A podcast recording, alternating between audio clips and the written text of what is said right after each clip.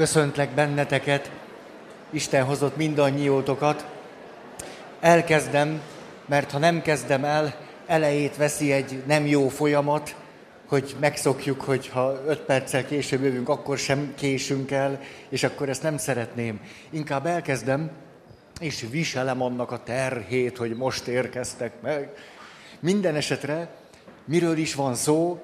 A tizedik sémáról, följogosítottság, grandiozitás tév eszméje és téves világa, ami pontosan úgy hat ránk általában, mint az összes többi séma, vagyis, hogy a sémánk által kialakult élet tapasztalatunkat azonosítjuk az élettel. És azt mondjuk, az élet pontosan az, amit akkor éltem meg, tapasztaltam meg, észleltem, éreztem, hallottam, kaptam, ahogyan belem bántak, akkor, amikor az a séma kialakult. És ettől kezdve nincs különbség egy sajátos élettapasztalat, nem is csak az összes élettapasztalatom és az élet között, hanem a sémát alapvetően kialakító és meghatározó élet, tapasztalat és élet között. Nincs különbség. És ettől kezdve tulajdonképpen az életet a sémám képére és hasonlatosságára formálom. Hallatlan tehetséggel, egyáltalán nem tudatosan, de nagyon is, nagyon is cselekvőképesen. Miközben lehetőségünk volna a fordítottjára, hogy mi magunkat formáljuk az életnek a egészére, színességére, szépségére. Na, erről van szó. És így jutottunk el oda, hogy beszéljünk ennek a sémának a színéről, mert a séma az maga a fonákja valaminek, vagyis annak, hogy én számítok, és a többiek meg nem számítanak. Hogy az előadó nem számít. Szóval, ez egy hiteles érzés volt? Nem annyira. Nem, nem, nem, nem. Na, hogy? De tavasz van. Ezt beszámítom nektek. Ugye, hogy ez jogos? Jogos, a tavasz, ugye? Na jó van. Tehát, ezért elkezdtünk beszélni arról, ami éppenséggel egy komoly szemléletváltásra adhat okot, Ráadásul egy olyan szemléletváltásra, amit sok száz év óta kellene társadalmi szinten megtennünk, ez pedig az, hogy az agressziónak és az együttműködésnek a viszonyáról mit állítunk. Vagyis arról kezdtünk el beszélni, hogy létezik egy neurobiológiai, agyi, ösztönző rendszer, ami valamilyen irányba visz bennünket.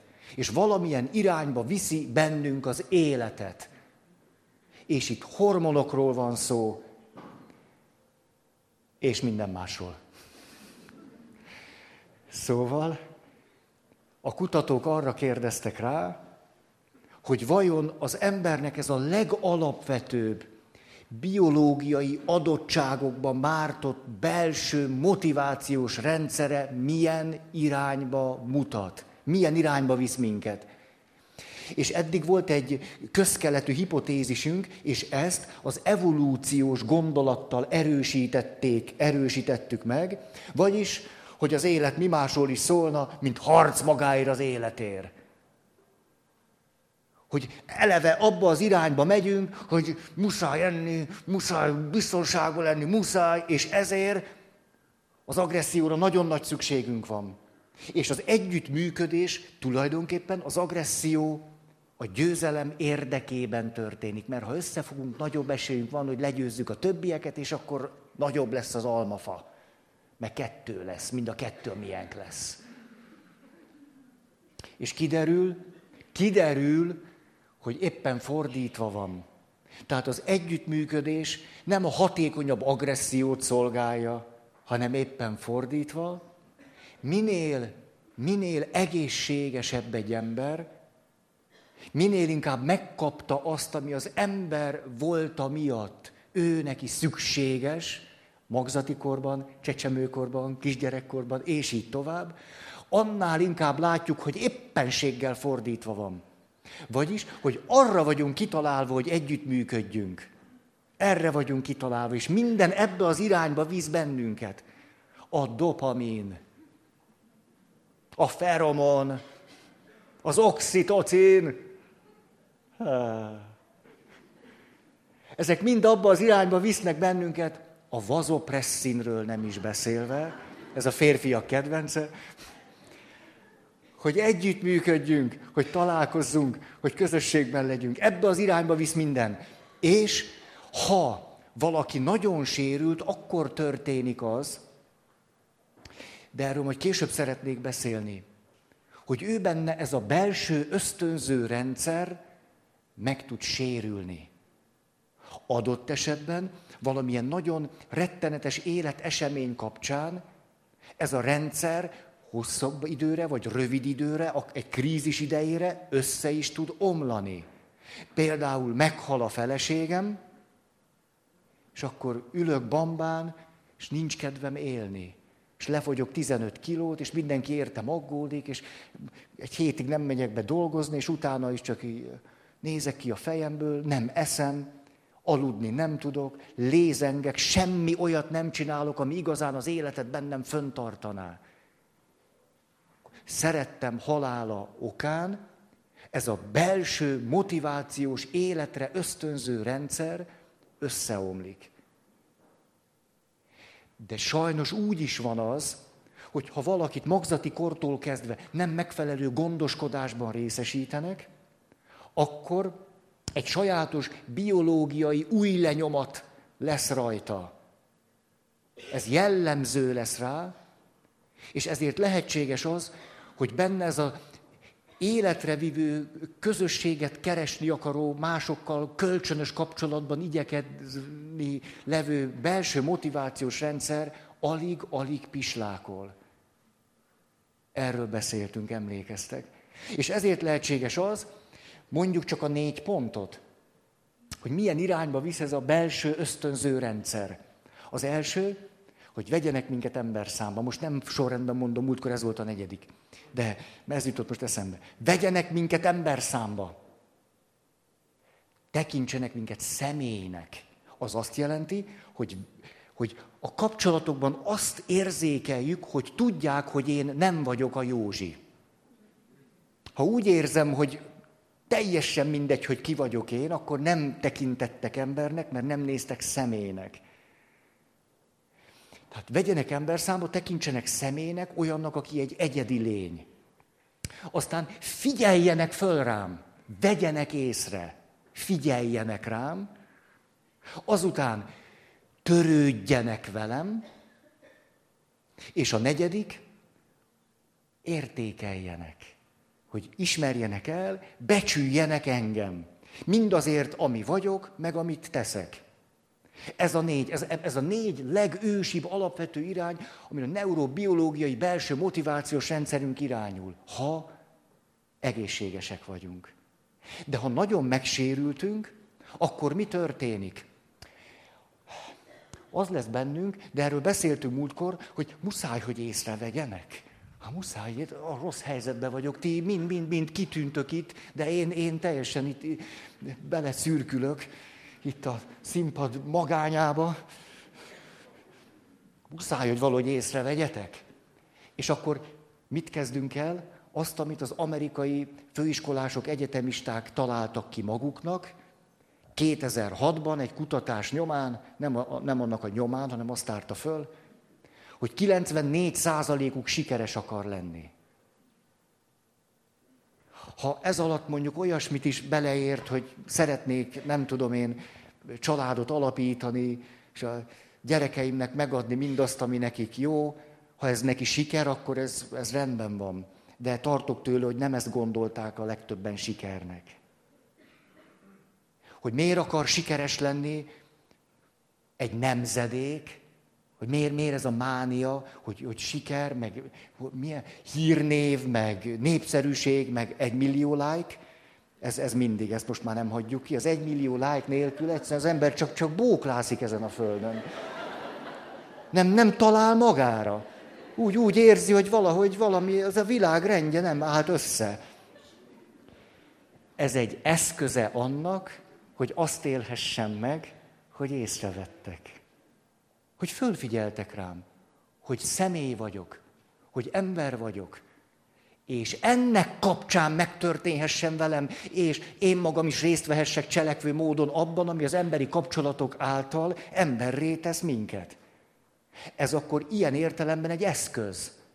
Igen ám, de ha nagyon megsérülök, akkor az eszközt elkezdem célnak tekinteni, és azt gondolom, hogy ez, ez, ez a végállomás, ez a csúcs.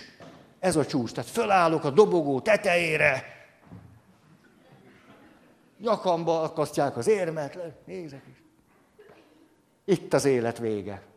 Így, így érdemes meghalni. A dobogón. Így, nyakamba az aranyéremmel.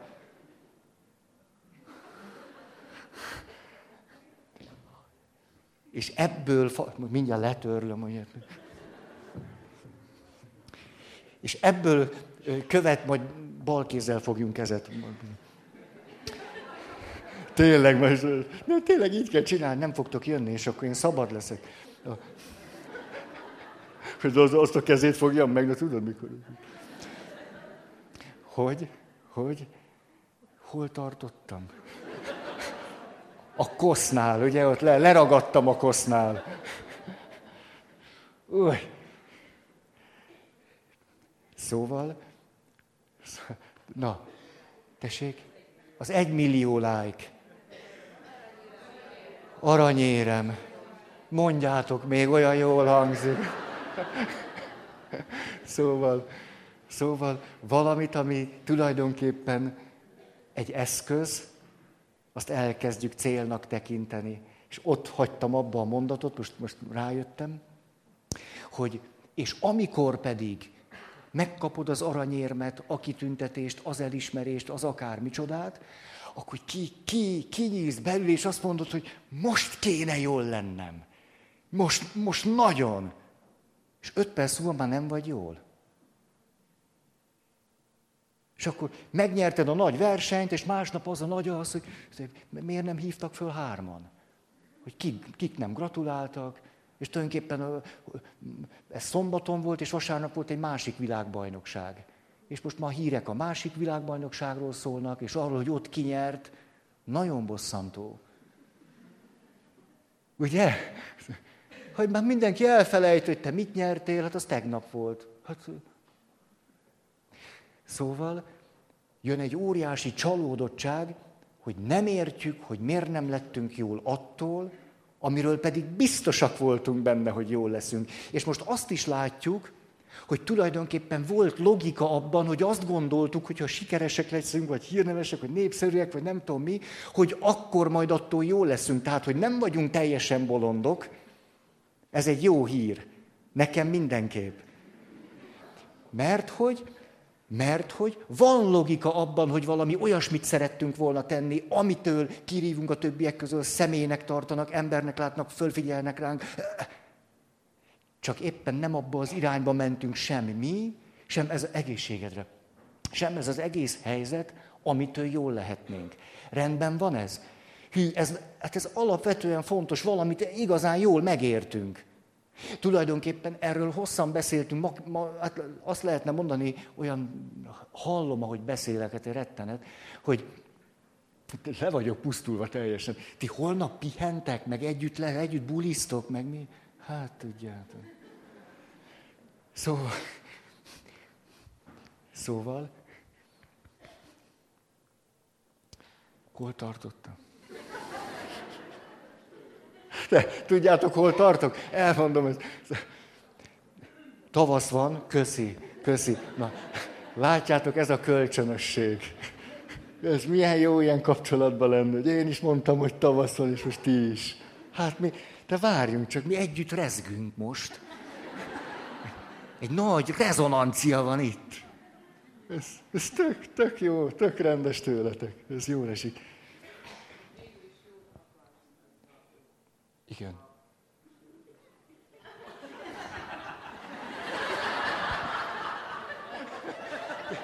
Gyere, hadd figyeljünk rád. Ez... Na, jó, gyerünk, Feri. Ösztönzöm magam, azért érzelmi intelligencia, most motiválom magam. Ne lennék ilyen fáradt. Tehát érthető, de hogy amire a legtöbb ember a legtermészetesebben vágyik, így lehetne összefoglalni, hogy szeretnénk sikeresek és boldogok lenni. Ugye? Ez a kettő. És erről a kettőről évek óta beszélünk, hogy egyiktől se leszünk boldogok. Mert a boldogság egy én központú életcél. És minél én központú életcéljaink vannak, annál kevésbé vagyunk boldogok. Minél inkább én központú vagy külső életcéljaink vannak, annál kevésbé vagyunk boldogok. Tehát ma ezt egészen nyugodtan mondhatjuk, egy kollektív téveszme alatt élünk. Mikor azt mondjuk, hogy hát mi volna természetesebb annál, mint hogy sikeres és boldog emberek akarunk lenni. És ha erre törekszünk, jaj nekünk. He. Erről most akkor ennyi. Mi az, ami segít bennünket abban, hogy, hogy valami együtt mozgásunk legyen, hogy egymásra tudjunk rezonálni. Itt és most egészen konkrétan, nem hogy megtenni, például, hogyha együtt zenélünk, de már az is, hogy együtt hallgatunk zenét.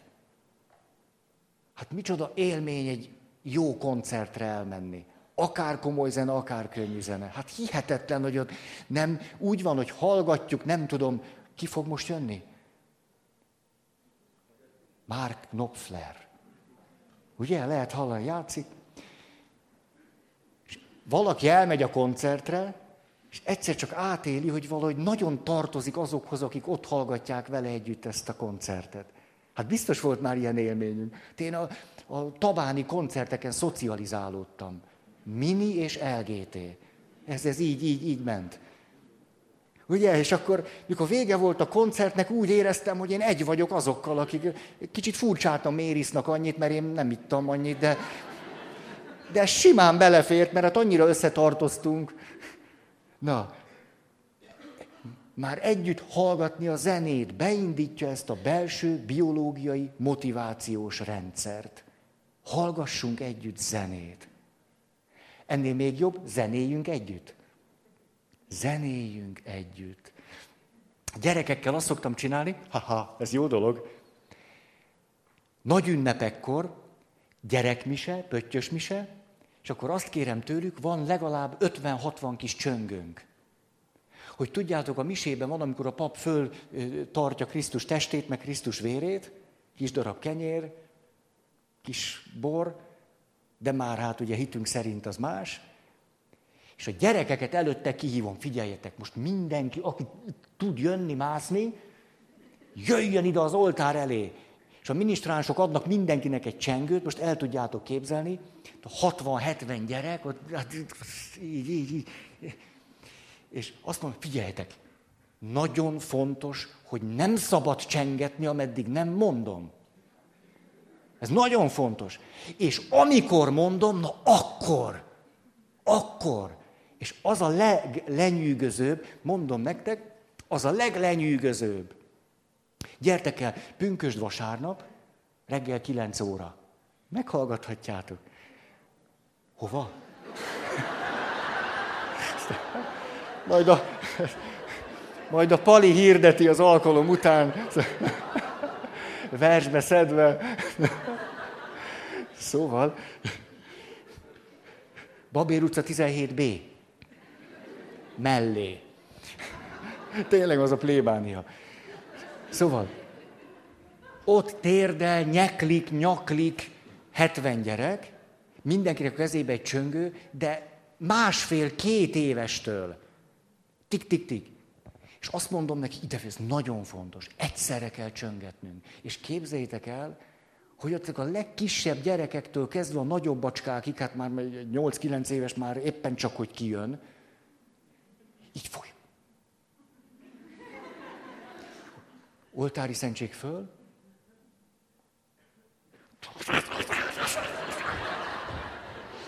Hát azért, hogy hallják a Dunaplázába is, hogy mi se van. És akkor leteszem az oltári szentséget, és intek, hogy... És ezek a másfél, két, két és fél, három, négy éves gyerekek ott, és tök csönd lesz. Nem, nem ülnek ott a szülők mellettük. Hogy micsoda, micsoda érzék az, hogy 40-50 gyerek, és hogy most nem. Az is iszonyú, hogy most nem, és az is tök jó, hogy most igen. És hát persze tök jó, mert aztán még egyszer csináljuk. Hát nem, most jön még a kehely, és akkor... Ha kíváncsiak vagytok erre, hogy ez milyen hihetetlen jó, hogyha ott egy szál gyereknek a kezébe adjuk a csöngőt, hányszor kell rászólni, hogy akkor csöngessen, amikor mi akarjuk. Végtelenszer. A helyzet egy megoldhatatlan dolog. Gyereknek adsz egy csöngőt, és azt mondod, hogy ne csöngessen vele? Hát ez szadizmus. De hogyha 70 gyereknek adsz csöngőt, és azt mondod, hogy egyszerre nem, és egyszerre igen, haha. Valami történik. Jó, jó. Együtt éneklés. Jaj, hát ezt hányszor, hányszor mondom nektek, ha Babér utca 17B, most csúszik le a gatyám, hogyha... Mi történt? Forma egyes pilóták alig fogynak hozzám képest. Szóval, együtt éneklés. Annyiszor bejön valaki a templomba az összes én központú nyavajájával. Tehát a Mr. Bean így.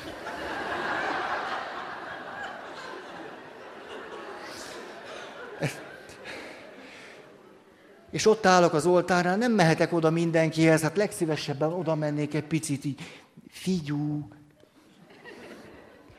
itt most mások is vannak, de nem azért mondom, hogy zavarjon, téged egyáltalán nem, de hogy mi lenne elkezdeni énekelni. Ugye erre, én abban nem hiszek, de nem kell benne hinni. Énekelni kell. Egyszerűen csak énekelni. Hagyd most, és tudod mit? Kös... Tudod, hogy nem veled, csak... Kössünk egy alkut. Az alku így szól, hogy a kedvemért te csak énekeljél, amikor valami ének van, attól függetlenül, hogy tudsz-e énekelni, vagy nem. Tehát ebből ezt nyugodtan. Tehát ilyen sokan énekelnek, úgyse lehet hallani, amit te csinálsz. Hát ebből is látszik, hogy én központú, ugye? Azt mondja, 600 ember ott van, és nem, nem akarok én énekelni, mert hát ő ezzel a hanggal. Mit képzelsz magadról? hogy te egy szám magadba tönkre teszed 599 ember énekét. Tehát ebből is látszik, hogy baj van. Jaj, nem, hát a, a közösség kedvéért. Mi a közösség kedvéért? A te nyávogásodat biztos, hogy... Hülyéskedek.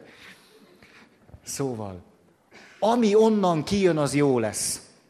Az pont jó lesz. Azért tartunk kántort, adtunk neki mikrofont, és ezekre az esetekre. Mikor te jössz? Tehát az alkú így szól, te csak nyomjad. Nem, nem üvölteni kell. Nem, nem, az üvölt. Azért add ki, hát azért a levegő jöjjön ki be.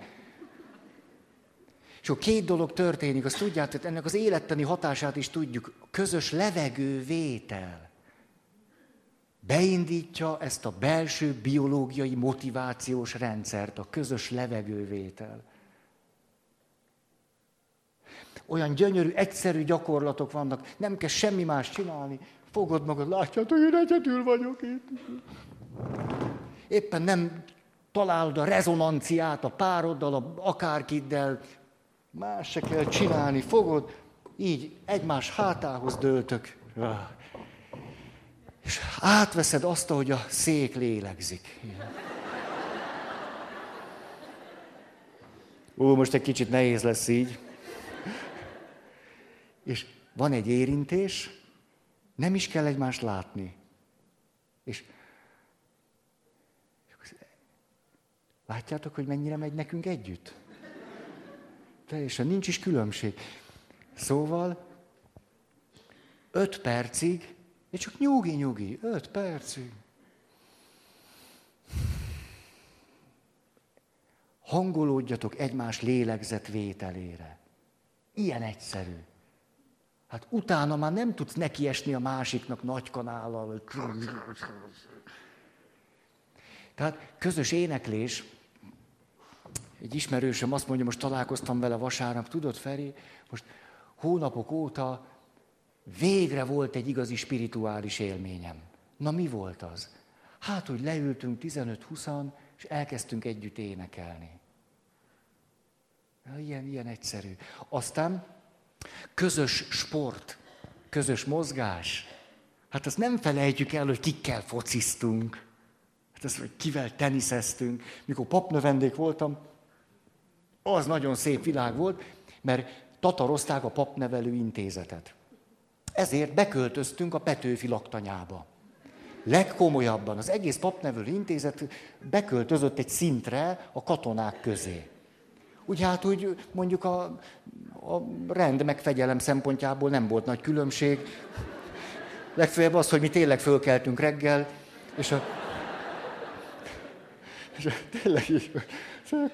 Na, és hát ennek minden előnyét lehetett élvezni. Volt teniszpálya.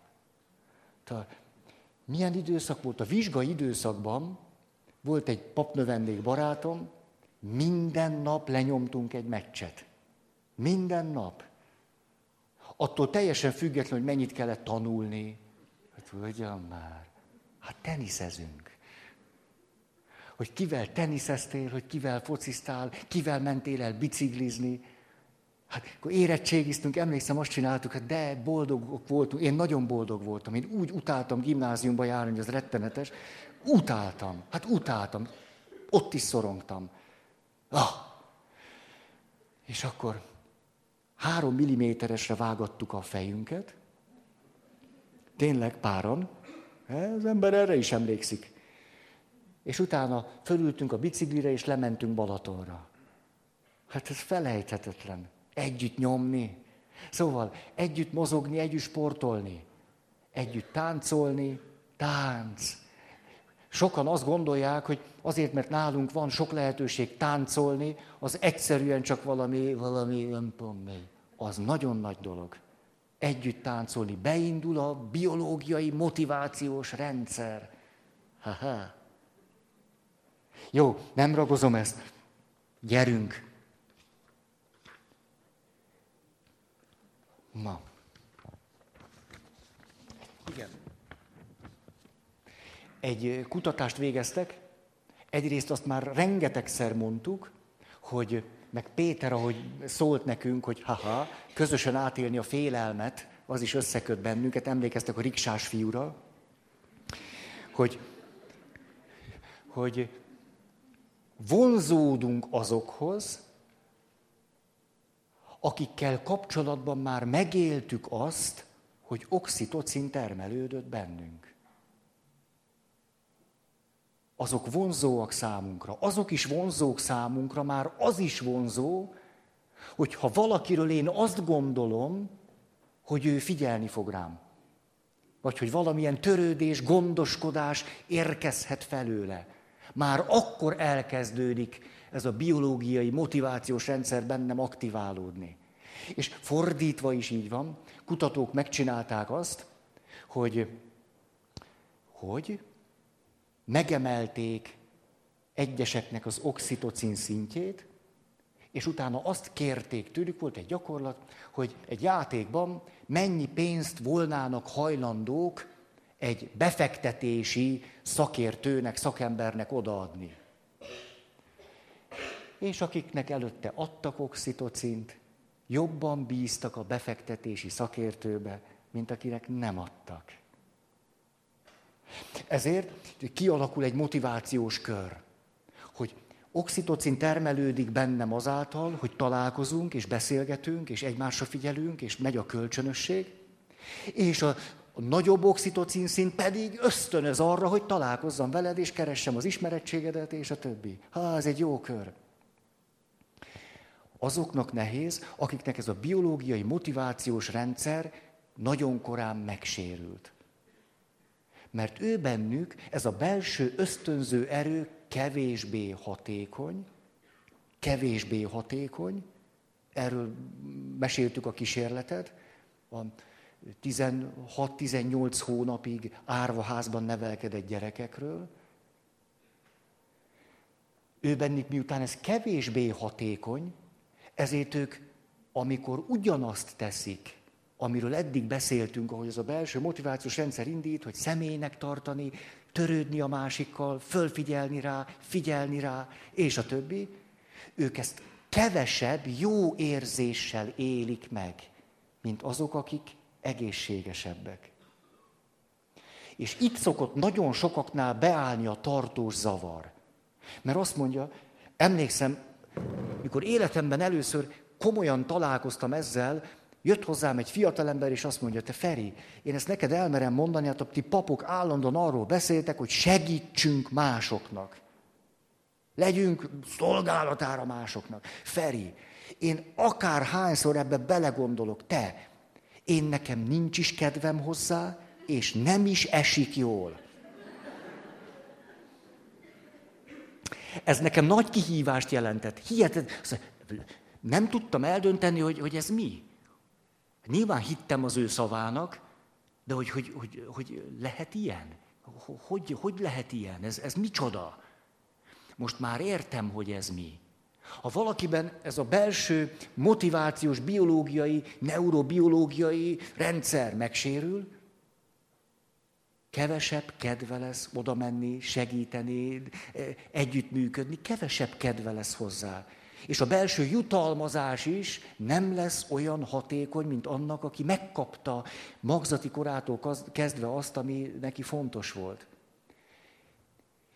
Elnézést, ha hosszan ragoztam ezt, de innen érthető az, hogy miért mondják akkor azt, főleg akik megsérültek, főleg adott esetben egy társadalmi közhiedelemtől is megerősítve, hogy hát egyáltalán nem azt tesz boldoggá, hogy nem tudom én, legyen még egy gyerek. De az az boldogtalanná tesz. Boldoggá tesz a sokkal inkább a siker. Ugye, hogyha egy gyerek nem ér el egy szülőt, vagy egy számára fontos szemét, akkor mit ér el? A tárgyakat. Hát azt éri el, ami elérhető. Ha egy személyt nem tud elérni, eléri a tárgyat. Mert az még jobb, mint ha semmit nem érne el. Ezért, ezért van az, hogy egyesek azt mondják, hogy ha jót teszünk, az nagyon jó. Mások azt mondják, de én szerintem egyáltalán nincs így. Hogy egyáltalán nincs így, ez durva túlzás, de el kell fogadnunk azt, hogy ebben vannak különbségek. Mégpedig alapvetően a sérültségeinkkel összefüggésben. Mi következik ebből? Két dolog. Az egyik, minél sérültebb ez a belső motivációs ösztönző rendszer, annál inkább fogadjuk el magunkat, hogy lehet, hogy mi az egészségesekhez képest nagyobb vonzalmat érzünk, mondjuk, a műszerolaj iránt. Nagyon köszönöm. Látjátok a gondoskodás, a törődés. Úgy megolajozom a szakányírómat, hogy itt fog csurogni lefele. Tehát akkor ő szívesen szöszmötöl a műhelybe, a férfiak egyébként is inkább a tárgyak, a nők inkább, de ez most ne is menjünk ebbe bele, hogy ne bántsuk magunkat azért, mert van, aki többet szeret egyedül lenni, többet szeret tárgyakkal szöszmötölni, kevesebb belső késztetést érez arra, hogy minden nap négy órát beszélgessen valakivel. Tudjátok, férfi-női arány 7 a 3-hoz. 7 a 3-hoz. Tehát 7 kommunikációs jelre 3 jut egy férfinél. És hogyha így, így, így, és ha az a nyomorult férfi a maga mennyiségét a munkahelyén letudja, akkor lesz egy nyomorult felesége. De hát is ő velem hey, de nem, nem, nem, bámulni a tüzet, így bambám, bután.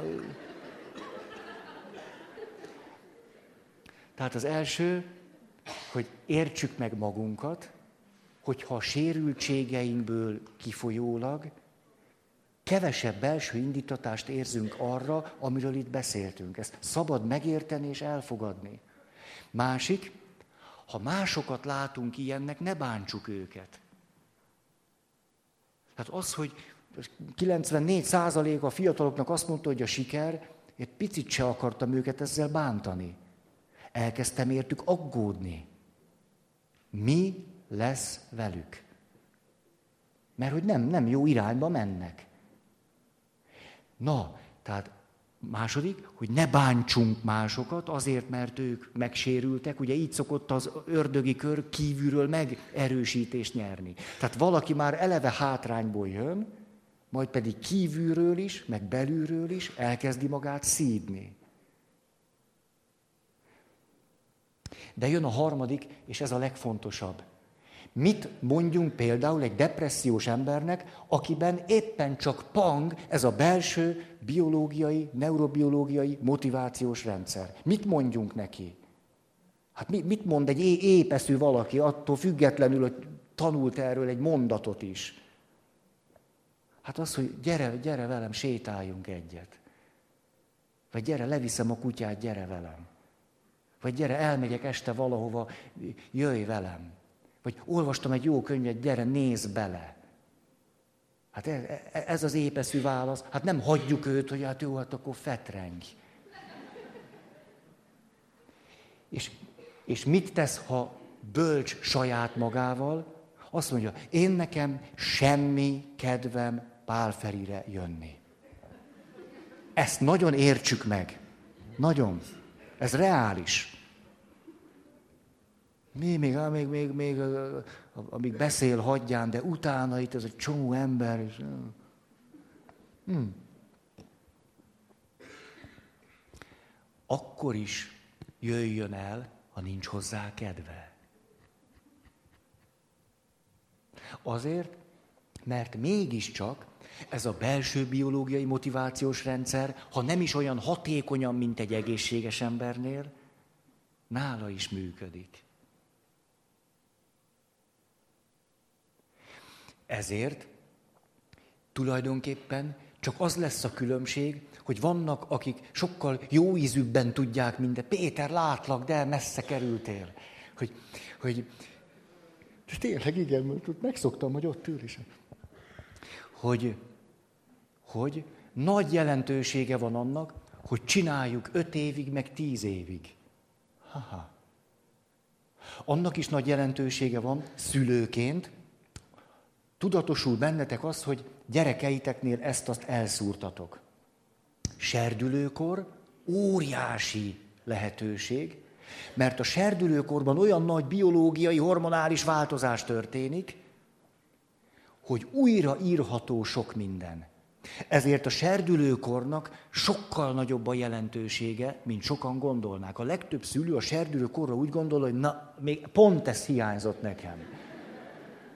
Tehát eddig is egy katasztrófa, de hát ez, ez mindent fölülmúl. Pedig éppen ez az utolsó nagy lehetőség egy szülőnek, a serdülőkor. A serdülőkor. Illetve az, hogy serdülőkorban milyen kapcsolatok, milyen behatások érnek minket. Egy jó kortárs csoport a serdülőkorban főnyeremény, mert újra lehet írni ezt a belső motivációs világot. Lehet, hogy nem teljesen alapvetően, nem teljesen nulláról. Hely, ez, hely, haj.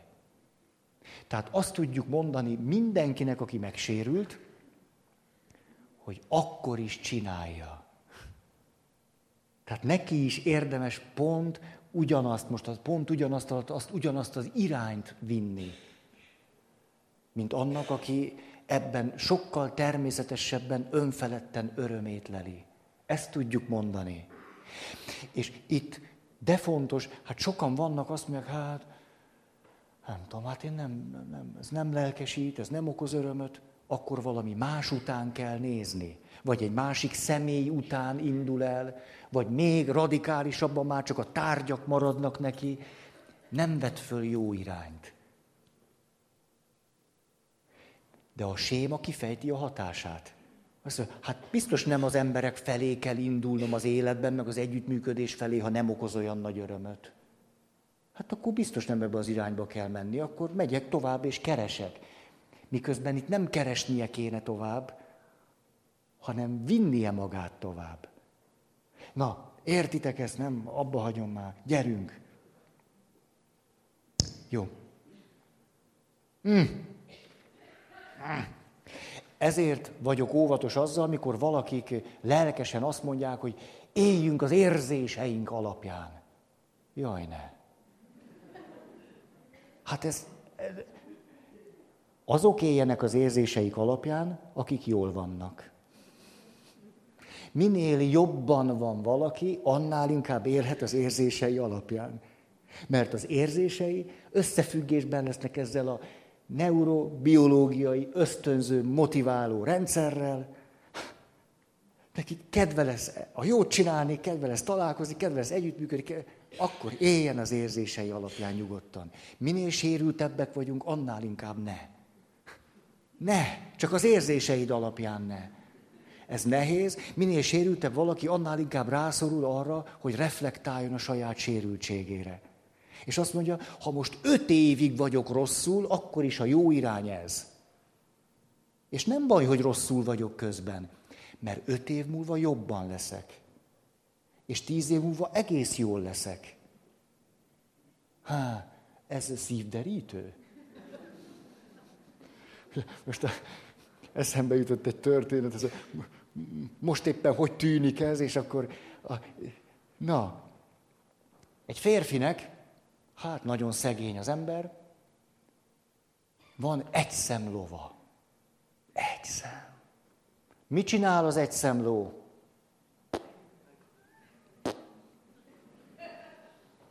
Elcsatangol. Na, jönnek a szomszédok, ah, te nyomorult Pista, te szerencsétlen, az egy szem lovad elszökött. Ez egy mekkora szerencsétlenség. Mire a Pista, hogy meghúzza vált, azt mondja, talán. Egy nap múlva jön vissza a ló, mögötte négy vadlóval. Na, megint összejönnek a szomszédok, egymás között is beszélik. Látjátok, a Pistának mekkora szerencséje van? Hát öt lova lett az egy helyet, ezt a szerencsés ember. Mennek a Pista, az mondja, te Pista, micsoda egy, egy Isten kegyeltje vagy. Mire a Pista azt mondja, talán. Ja, Nagyfia azt mondja, hát ekkora szerencsénk lett. Itt a vadló, fölül rá, megpróbálja betörni, leesik, eltöri a lábát. Na, jó, jó. Itt még van munka a belső motivációs rendszerrel. Azt mondja, hogy eltöri a lábát, jönnek a szomszédok. Ó, te nyomorult! Hát mekkora baj szakadt rád? Hát először a ló tűnik el, most meg itt vannak ezek a csapodárok, eltörik a nagyfiadnak a lába, milyen rettenetes. Ah, mert azt mondja a Pista, ah, talán. Másnap jönnek a katonaságtól toborozni. Hát, aki épp, épp lábú elviszik. A nagyfiúnak meg törött a lába. Jönnek hozzá a szomszédok, azt mondja, te Pista, hát ezt a, azt hát csak te vagy már ennyire szerencsés. A Pista azt mondja, hát talán.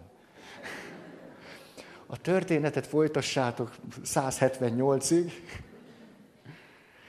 Azt akarom ezzel mondani, hogy azért, mert ebben a pillanatban ez most nekem nem jó érzés, nem ez a kérdés, hanem hogy ezzel a való emberi belső motivációs rendszerrel összhangba tudok-e kerülni, vagy nem. Ez. Na most, így jutunk el az agresszióhoz. Na most belecsapunk. Mert akkor hogy is van? Nézzem, hogy is van akkor az agresszió? az agresszió nem a legbelsőbb motívuma az élet irányának, hanem akkor lép föl, amikor a kapcsolatainkat valami fenyegeti. Vagy amikor a kapcsolatainkat meg akarjuk védeni. Éppenséggel ekkor lép föl, és ezért azt lehet mondani, hogy a harc, meg az agresszió, a másik fölött győzni akarás egyáltalán nem vezet az élethez. Az együttműködés és az együttműködés érdekében megjelenő agresszió vezet a jó irányba. De most ezt szeretném kifejteni, nehogy valaki ezt az egy mondatot kiragadja, és azt mondja, pap azt mondta május elsője vigíliáján.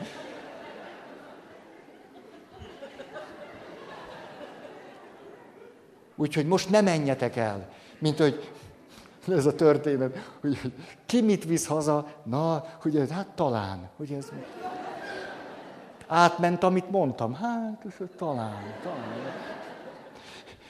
Mentem egyik vidéki városunkba, de teljesen mindegy, Budapesten is lehetett volna.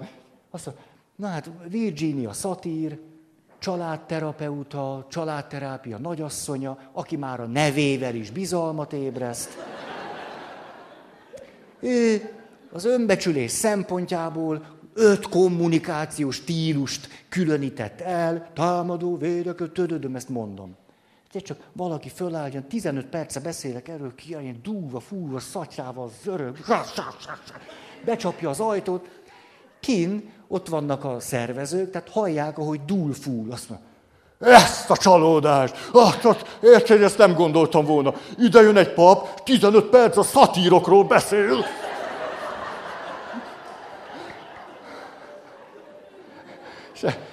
Ez azért szép, elképzelem, hazamegy, dúlva, fulva, szomszédasszonyokkal, ugye keresi a közösséget, az együttműködést. Hát mi, mi történt velem? Jött egy putapap Pestről. Szatirokról beszélt 20 percig, hát ez, és azt nem értem, a többiek miért nem elégelték meg?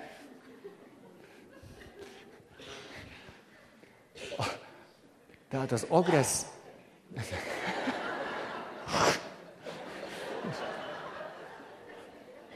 Így érdemes élni, ugye? Szemben. Szóval az agresszió akkor jön, amikor az valamiképpen összefüggésben van az együttműködésre való belső késztetésünkkel, és amikor ezt valami veszélyezteti, fenyegeti, akkor megjelenik. Ezért nézzünk öt fajtát. Hmm. Igen. Akkor, hogy tehát a rendszeren belüli agressziónak a jelentőségéről mondok egy történetet. Tanár bement a osztályba, és azt mondja, egy fontos dolgot szeretnék nektek elmondani, és hozott, most ez csak hozott egy üveget, ami csuporszerűt, tele volt nagy kövekkel. De úgy, hogy a nagy kövek itt a végén már ki is lógtak a csupor szájából. Azt kérdi, szerintetek tele van -e ez a csupor, vagy nem? Hát a gyerekek mondják, hát tele van, hát ebben már még, még nem lehet beletenni nagy követ. Na, elmegy a szertárba,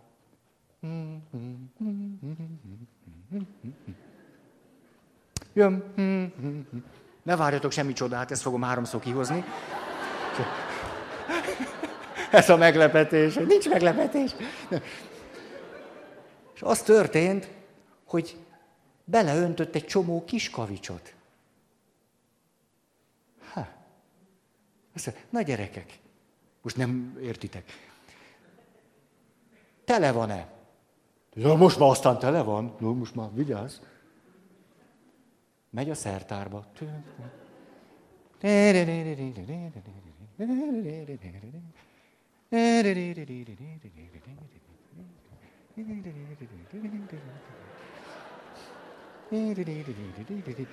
Nagy a szertár, és a, és a, öntött bele csurik homokot. Na most már tele van. De ezután jön az érdekes rész, mert ez eddig csak nem tudom mi. Azt mondja, na most akkor, szerintetek mi ebből a tanulság? Ez most tök komoly, én iszom erre. Ezt kérdez, mi e? Jó, ezt most átéltük, mi ebből a tanulság? Hm. Ez most a kreatív része. Lelassultatok. Valakinek egy kis olaj?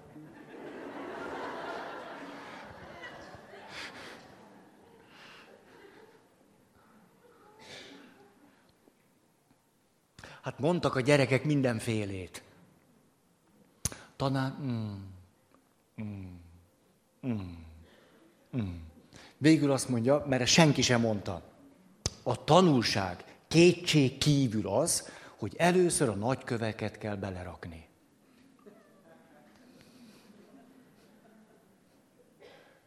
Mert ha homokkal kezded, már nem fér bele a kő. Na, ez az együttműködés és az agresszió viszonya.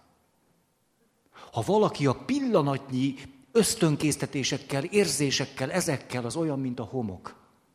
Ha mindig ez a pillanat, a pillanatnyi késztetés, hogy éppen mit érzek, éppen, hogy tele tölti magát homokkal, oda már egyetlen nagy kő se fér bele, de még egy kavics se. Ezért a bölcsember először a nagy köveket teszi be. Ez az együttműködés. Hát, hogy az életemnek erről így beszéltünk, adok először egy irányt. Életcélok. Ez a nagy kő. Először ezt teszem bele. Mikor ez megvan, utána beleteszek kis kavics, homok, itt, ott, itt is lesz, ott is lesz, ilyen is lesz, olyan is, de a nagy kő már benn van. Ugye ezt úgy fogalmaztuk meg mi a három hónapról három hónapra, hogy ahol nincsenek hosszú távú életcélok, mindig a pillanatnyi érzelmi késztetések, fizikai érzelmi szükségletek veszik át az irányítást. Minél sérültebb valaki, annál inkább, annál inkább van jelentősége, hogy fogja a csuprot, kiönti az egészet, azt mondja, újra kell kezdeni. Hol vannak a nagykövek?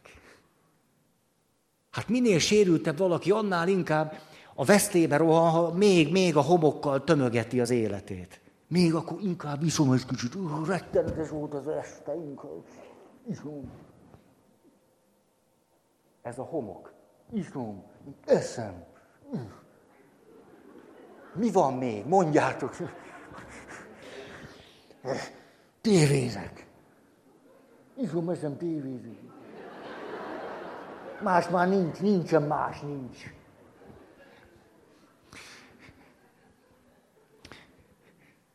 Szóval a tanulság, hogy először a kő, aztán a kavics, és ami homok még belefér, hát akkor tessék.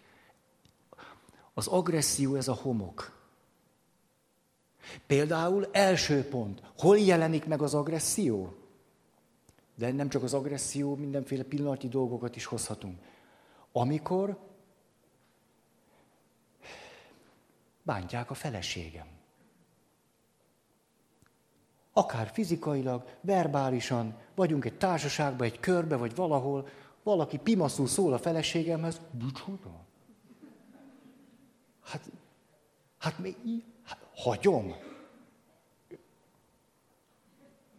Szerintetek én hagyom? Ugye, ne, nem érdekes ez? Azért ezen lehetett derülni.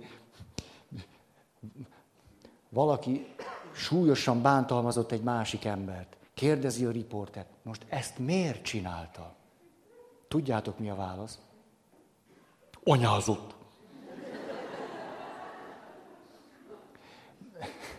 Ez persze inkább indok az agresszióra, nem az oka, ez az indoka. De, hogy képesek vagyunk megvédeni a szeretteinket. Képesek vagyunk másokat megvédeni, akik fontosak. Az agresszió első iránya. Hát most mondok egy elnézést, hogyha ezt ismeritek, mit csináltam itt az ingemmel a, a Csaba testvér, szakad az eső, vezeti az autót, stoppol valaki. Szakadó eső, szegény ott áll, megáll, azt mondja, gyere, ülj be. Beül, még éppen csak, hogy leért a fenek az üléshez, kezdi szídni a feleségét. Ah, nem csak az eső, de hát az az asszony, na az az, az asszony. Csaba testvér épp, hogy fölgyorsított, már lassít is le. Szóval index jobbra, halljátok? Index jobbra. Az együttműködés része. Megáll, azt na most akkor szálljon ki. Hát ebben a kocsiban nem szíthat így másokat, főleg nem a feleségét. Csaba testvér megvéd, ember számba vesz egy nőt. Ez ez, nem kell, hogy ott legyen. Ez agresszió. Azt mondani valakinek, hogy igen, barátom, te meg most szállsz ki ebből az autóból, ha így beszélsz a feleségeddel. Hát ez agresszió. De nem a másik bántására, hanem valamire. Na, a férfi, ide figyelj, megalkuthatunk, visszaülhetsz, de akkor, ahogy megyünk, jót mondasz róla, dicséred. Ez már valamennyi pedagógiai munkát is mutat, ugye valamennyi motiváció, mert esik az eső. Beszáll az ember, hát dicsérni az asszonyt. Na, ha, a finom a palacsintája. Na, és hogy előjött a palacsinta, jön hozzá a rántott hús, tödöm, dödöm, így egymás után végül belelkesedik egymás után, végül csak az ő feleségem, az én feleségem. Akkor megérkeznek Csaba testvér, elviszi őt, azt mondja, hát a Csaba testvér, hát jöjjön be hozzánk, olyan szép az élet, mi felénk.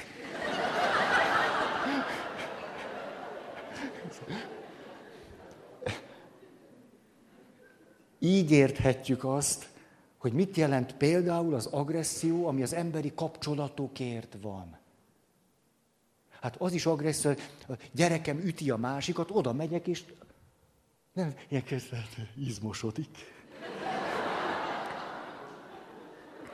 Hát szó se le, hát... Jó? Tehát, hogy mit jelent az agresszió, ami ember számba vesz másokat, és nem ragozom. Második. Hogy átéljek ebből valami.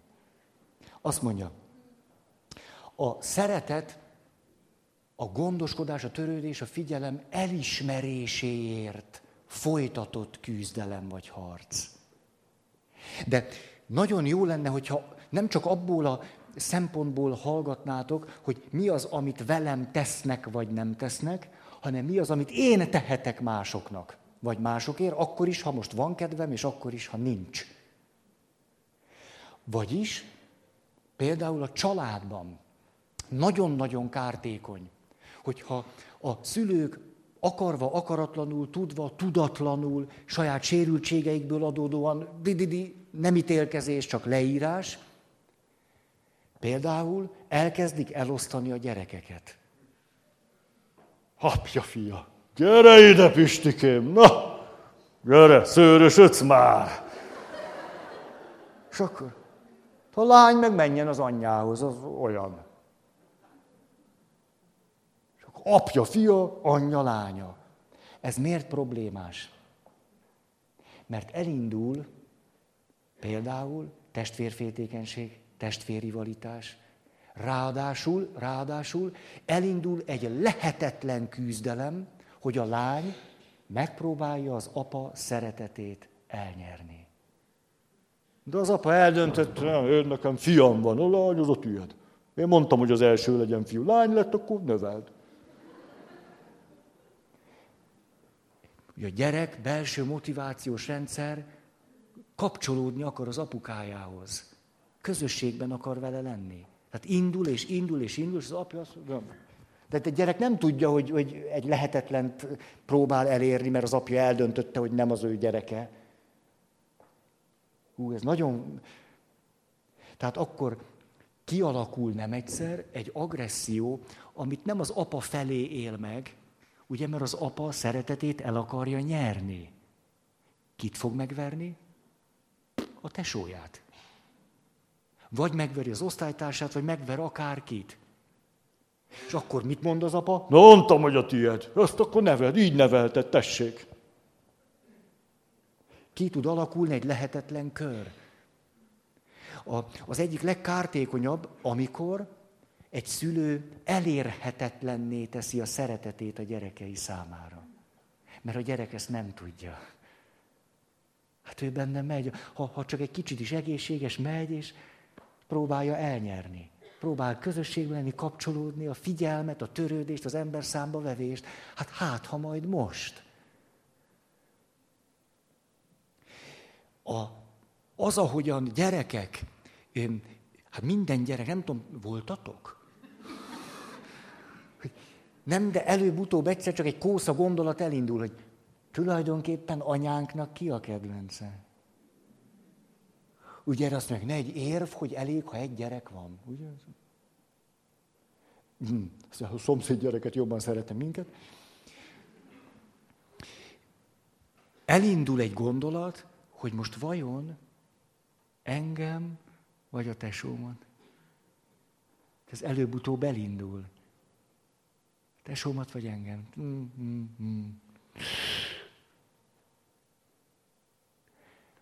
És ezzel összefüggésben, ahogy annyira vágyunk arra, hogy, hogy törődjenek velünk, és ez akadályba ütközik, megindul az agresszió, le akarja győzni azt a tesót, akit kiválasztott a szülő. Hogy most vegyék észre, hogy ő is van. Ez a gyereknek az eszköze. Ez amikor ez valamilyen spontán, ösztönös módon történik. Hogy vegyék észre, megbüntetik, és kialakul egy lehetetlenség. Emberek rengetegen, akik járnak templomba. Nem gondoltam volna, hogy ez így van, de miután pap vagyok, hallok ezt-azt. Hogy elképzelhetetlenül sok családban akik ott vannak a templomba, ő náluk is, nem áll szóba a testvérével. Elképzelhetetlenül sok helyen. Egy aranyos, egy rendes, szívből teszi a jót, segítőkész, lehet rá számítani, tehát rendes emberekről beszélek. Nem áll szóba a testvérével. És ennek a háttere nem egyszer az, hogy nem volt elérhető az apa vagy az anya szeretete. Vagy ő azt gondolta, hogy az apa nem is figyel rá. Ugye a rendszer tud nagyon árnyalt lenni. Teljesen mindegy, hogy így volt, vagy ő érezte így. Általában jól szoktuk érezni. Tükörneuronok megteszik a hatásokat. Tehát nagyon sok agressziónak úgy vehetnénk elejét, hogy elérhetővé tesszük a szeretetünket. Munkahelyen, ha elkezd a főnök úgy működni, hogy egyeseket szeret, másokat nem. Egyeseket mások. Mi fog történni? A munkatársak elkezdik ölni egymást. Mert mindenki abba a pixisbe akar lenni, ahol elismerés jön, és nem akar a másik csoportba kerülni. És mi az, amilyen irányba ösztönösen elindulunk? Egymásnak a gyilkolászása, legyőzése. Ez nem jó irány, de mivel kezdődött, most leegyszerűsítem.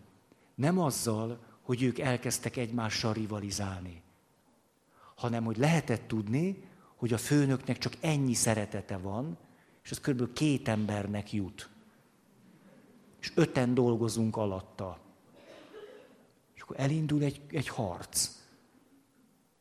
Tehát az első lépés az érdekes, hogy milyen főnök vagyok, milyen szülő vagyok, milyen apa, milyen anya, ez, a, ez az érdekes, milyen pap, hogy a beosztottjaim úgy érik-e meg, hogy na, mm.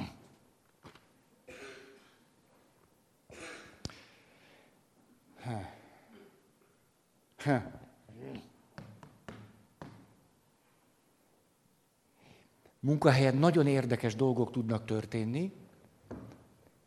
Lesz egy új főnök, a beosztottak kedvesen bekopognak hozzá, és informálják. Megvan ez? Ez a, ja, na, ez, ugye, most Miklós atya elment innen, azt mondta, megyek egy jobb helyre, és itt maradtam. Nagyon érdekes beszélgetéseim vannak, jönnek innen, onnan, és úgy elejtenek ezt, azt, hogy jaj, ha nem is tudom, és azt tudja, hogy.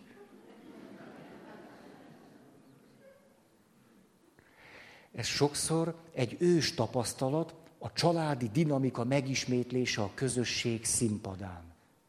Ő azt tapasztalta, hogy nem jut mindenkinek a palacsintából.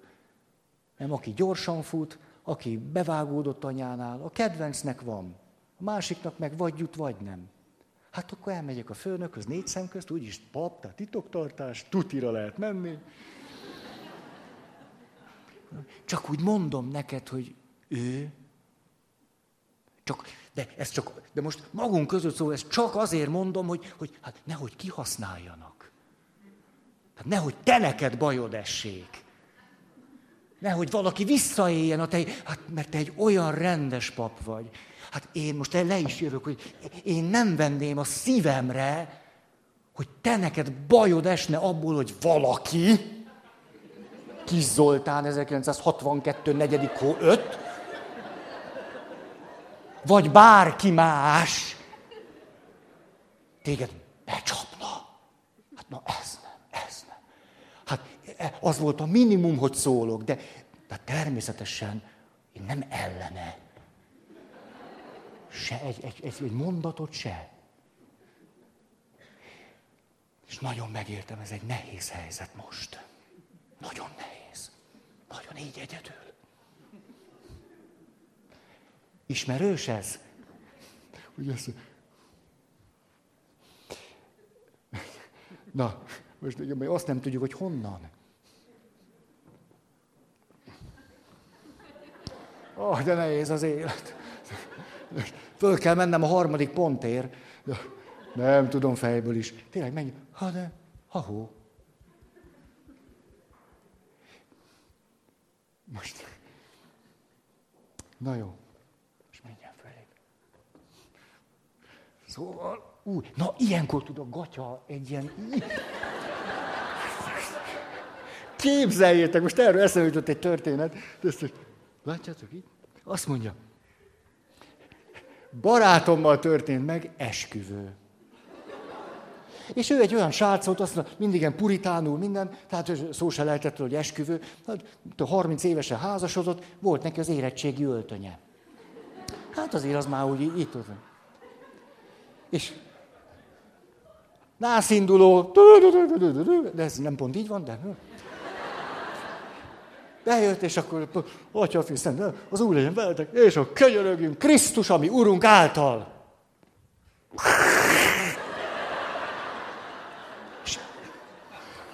így végig, így zsebtől így föl, akkor így végig szakadt. Na, ez így szép lesz. És akkor arra gondolt, hát, hogyha így összehúzza a fenekét, akkor talán így... De nem volt túl kövér, úgy fölállt. Na, akkor most a leendő fiú pár álljon föl.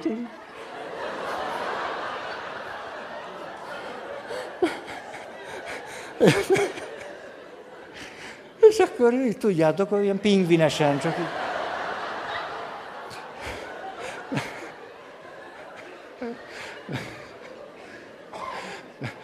Jól van, megint kilóg az ingem, most már elég ebből. Akkor, tehát két pontot mondtam el. Szép ünnepet holnapra, vagy nem tudom mit. Együtt, együtt, ugye lesz együtt. Nektek lesz, nektek lesz. És akkor egy hét múlva tudjuk folytatni. Babér utca 17B mellett van a templom.